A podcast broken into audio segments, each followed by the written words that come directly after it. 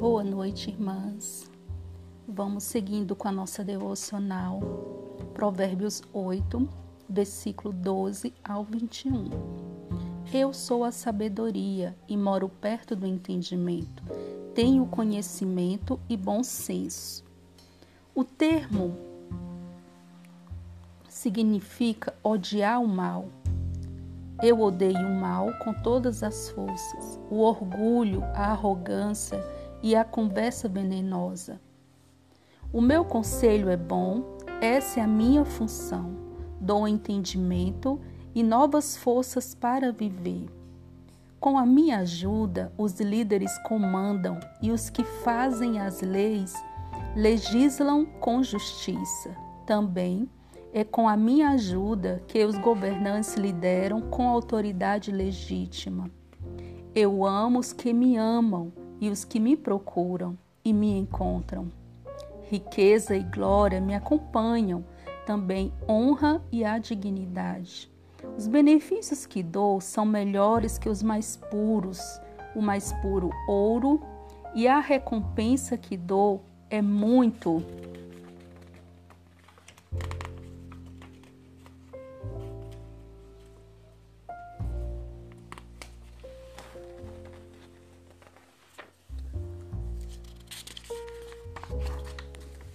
A leitura do capítulo 8 reforça a excelência da sabedoria divina e nos faz revisar nossa tendência de substituir a verdadeira sabedoria por conhecimento. É fácil adquirir conhecimento, mas sabedoria requer mais tempo e dedicação.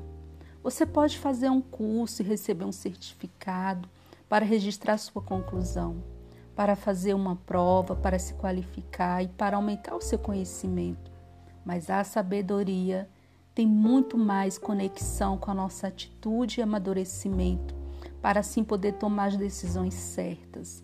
Decisões de acordo com os conselhos de Deus, sim.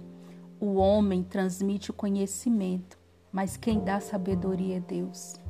Afinal, a palavra de Deus diz que o temor do Senhor é o princípio da sabedoria e um indicador da sua presença na vida de uma pessoa. Irmãs, nós sabemos que existe a diferença muito grande de você ser uma pessoa letrada, de você ser uma pessoa com muitos diplomas, graduações, com os diversos cursos, né? Você dominar várias línguas, não é verdade? Para a sabedoria divina. Então, a sabedoria da terra ela muitas vezes não conversa com a sabedoria que vem de Deus, que é dada pelo Senhor, não é verdade?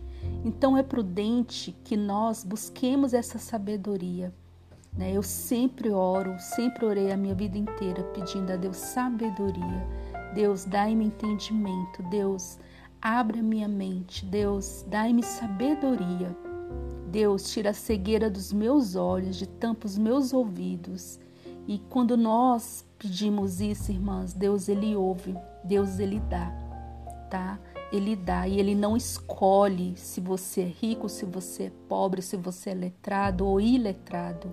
Basta pedir, né? E o princípio dessa sabedoria, gente, é o temor. Olha só, é o temor do Senhor. Quando nós, quando nós temos esse temor, né? O temor eterno, ele vai odiar o mal, o, temer, o temor eterno, ele vai te dar forças contra o orgulho, contra a arrogância, contra as conversas pecaminosas, contra as conversas maldosas. Sabe quando você fala mal de alguém, quando você fala mal do seu próximo, você sente uma dorzinha no seu coração? Essa dorzinha é o temor sinalizando de que tem alguma coisa errada é o Espírito Santo apontando de que tem alguma coisa errada. Sabe quando você você tem uma atitude que não condiz com o Espírito de Deus que habita em você? E essa atitude ela gera uma dozinha no seu coração. Essa dozinha que rouba a tua paz é o Espírito Santo, é o temor que está ali dizendo: opa, vamos parar, vamos frear porque por esse caminho não é o caminho que conduz à paz. Então, vamos prestar bastante atenção, irmãs, que o entendimento da palavra de Deus é o que vai trazer essa riqueza, é o que vai trazer essa honra, essa dignidade e esses benefícios que a sabedoria nos presenteia, não é verdade? Então, que nós possamos pedir a Deus essa sabedoria e, acima de tudo, pedir temor. Porque o temor do Senhor é o princípio, né? O que é o princípio? É o começo, é o indicador, né? É a flecha que aponta. Então, adquirir o conhecimento humano, a gente batalha, a gente estuda, a gente lê livros, a gente corre atrás dessa qualificação mas muitas pessoas têm o conhecimento e são pessoas tidas como pessoas sem sabedoria, não é verdade? Pessoas imprudentes. E há aqueles que não têm estudo nenhum e são dotados de uma sabedoria de senso comum, uma sabedoria advinda da vida, do amadurecimento como ser humano. E há aqueles que são que, tem, que possuem a sabedoria vinda de Deus. É algo assim sobrenatural. Né? E ser sábio, irmãs, é quando nós temos a palavra certa, no momento certo, como um remédio que chega na dosagem certa para combater a dor que a gente está sentindo. Não é uma tentativa. Às vezes você está com dor de cabeça e você vai lá e toma um remédio que é para dor de cabeça, que é para dor no estômago, que é para dor nos rins. Não. Você vai tomar o remédio certo para a dor de cabeça.